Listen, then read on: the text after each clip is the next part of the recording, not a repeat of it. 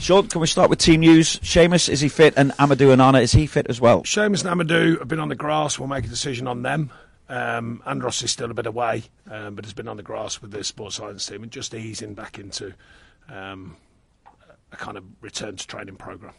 You also get back Abdoulaye Doucouré after his suspension, as well as all the attributes that he brings to your midfield. Are you also getting someone back who, in some ways, feels he has to make amends for what happened against Spurs? Because obviously you've been without him for the, most of the second half against them and the subsequent. I certainly don't ask players to make amends for moments in a game. Um, you know, I think the moment was clear. It was decided he got sent off. Um, but you want the passion, the pride, the, the, the belief in that player, and, he, and he's been delivering that. So I certainly don't ask players for any um, reasons, and you know things can happen in a football match. But you want them to look after yourselves while they're not playing uh, and be ready to come back in. And he certainly looked after himself, and he'll be ready to come back in. What difference does a player like that make to your midfield?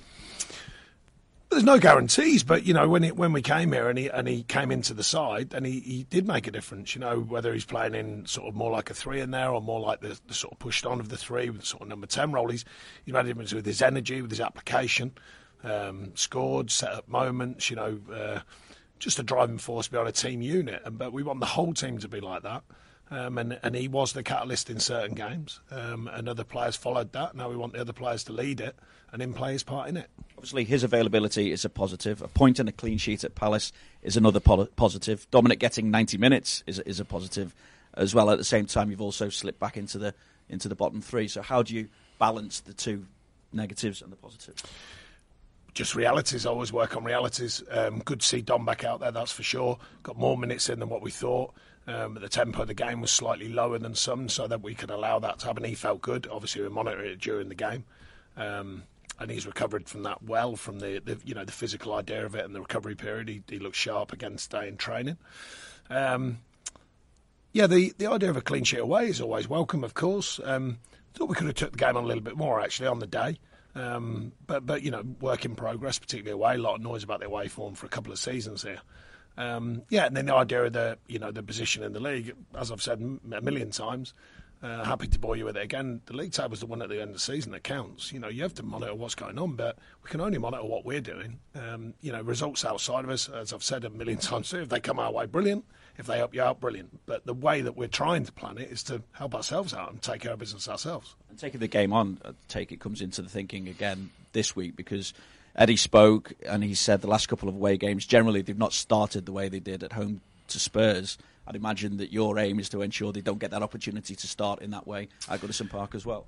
Well, they've, they've turned into you know a good, very strong unit. You've seen that this season. You know from signing a lot of players in January again in the summer, but also the good coaching, the good methods Eddie uses. I you know you always respected Eddie and what he's done and what he's continuing to do. So we know they're a good outfit, and that's been seen not only by what your perception is, but the league table um, and some of their performances. And if he's suggesting they haven't started as well, then that's something for them to worry about. We know we've got to start well in every games, uh, every game, sorry, and a lot so far since I've been here. We have done, um, and we've got to continue that, but also add to it and the, what I talk about the consistency throughout a game. Because we've had strong periods in games when we haven't got our noses in front, we haven't taken chances, etc., etc. You've got to keep that consistent performance throughout the 90 odd minutes, 95 minutes or whatever. And I think that's still a work in progress. But we are looking to start well ourselves, of course um, and ably supported by our fans. Eddie's also spoken about Anthony Gordon shutting out the noise at Goodison Park. I mean, he left pretty much the day before you, you were announced as Everton manager.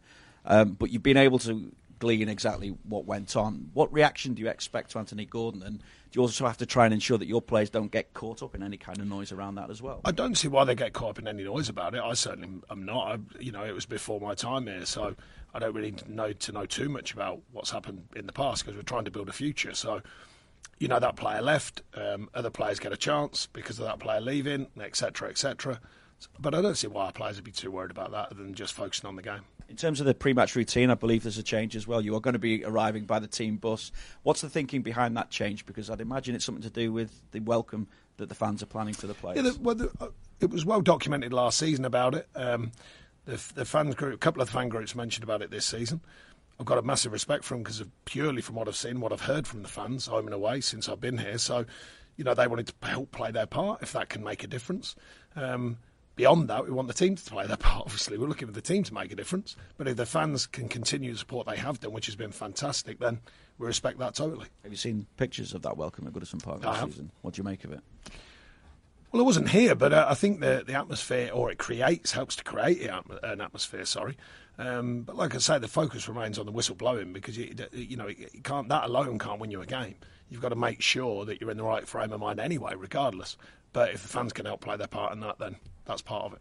Every little bit, I suppose. I just wonder as well if it's something that plays a part in a recognition as to how important this game is. I know every game is important, but obviously, I'm talking from a perspective that time is, in essence, I, I don't think so. I think I think all of our fans, all Evertonians, not just the ones that come in the stadium. I think everyone knows how important this run of games. are. Well, they're all important since we got it, but you know we're beginning to get a, a fitter look to the squad with injuries and suspensions.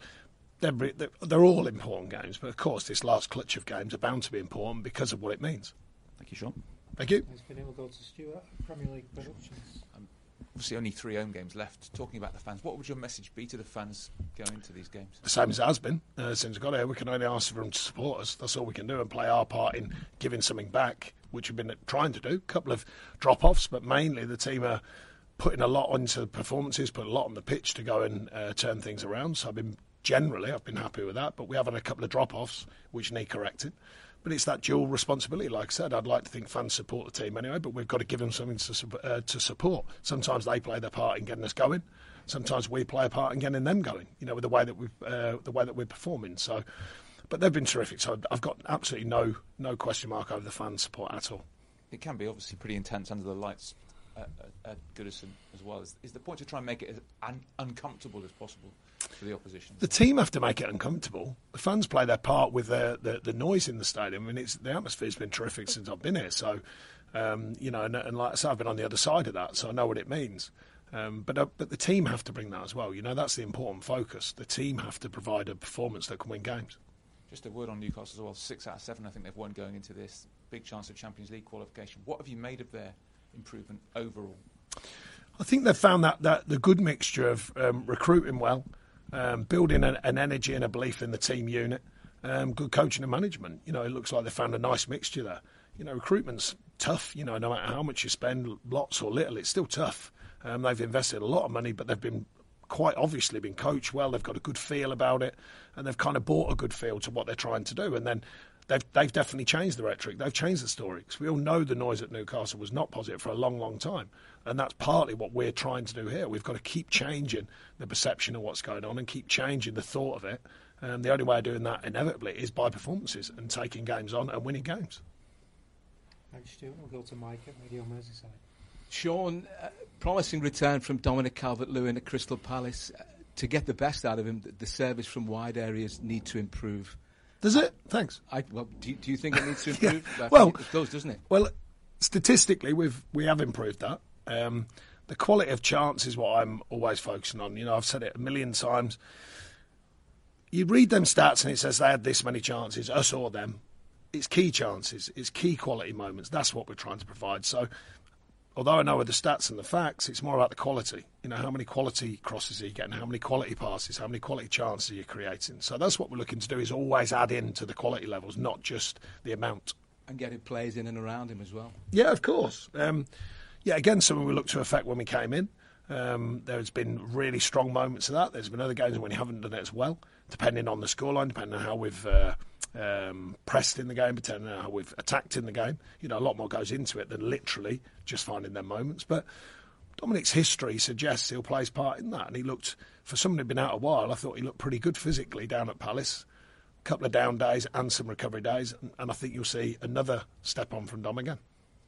With six games to go, it sort of sees the daytime, isn't it?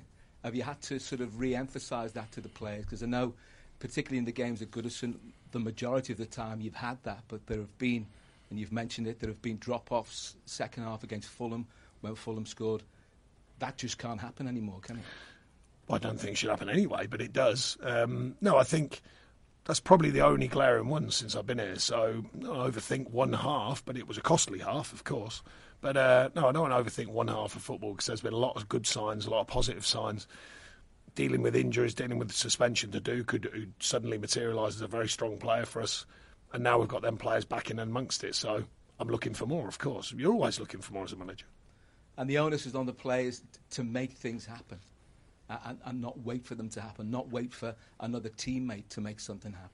You're right, yeah. I mean, I, I speak to him about it all the time, you know, because football doesn't work like that. Now and again, as I say, you get a lucky one where maybe it's not your day or you're quiet and you still find a result, but generally speaking, you make it happen, and that is one of the keys to being a good football side. How have they responded when you've said that to them? Because obviously, clearly they know that, but poor performances and a lack of confidence can inhibit things like that. Um, it can, but it's only part of the challenge. You know, it's rare that, you know, look at the noise that's just changing about Arsenal. Different kind of challenge. They're, just their quits. You have to find a way through it. That's part of being a professional footballer. That's part of being a manager. That's part of being a coach. You know, to find a way through it.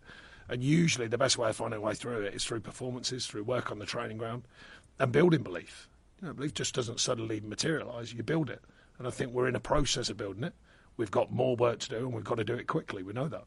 And do the players realise that they can draw on that template from Arsenal and Brentford and those are the games where it has been, you know, a real up and at them performance? Yeah, of course. We, you know, despite the noise around here about the, the negative side of it, we work wholeheartedly with the players about the positives because there's been lots of them since we got here. That was a great marker straight away, of course, against a, a top side in Arsenal.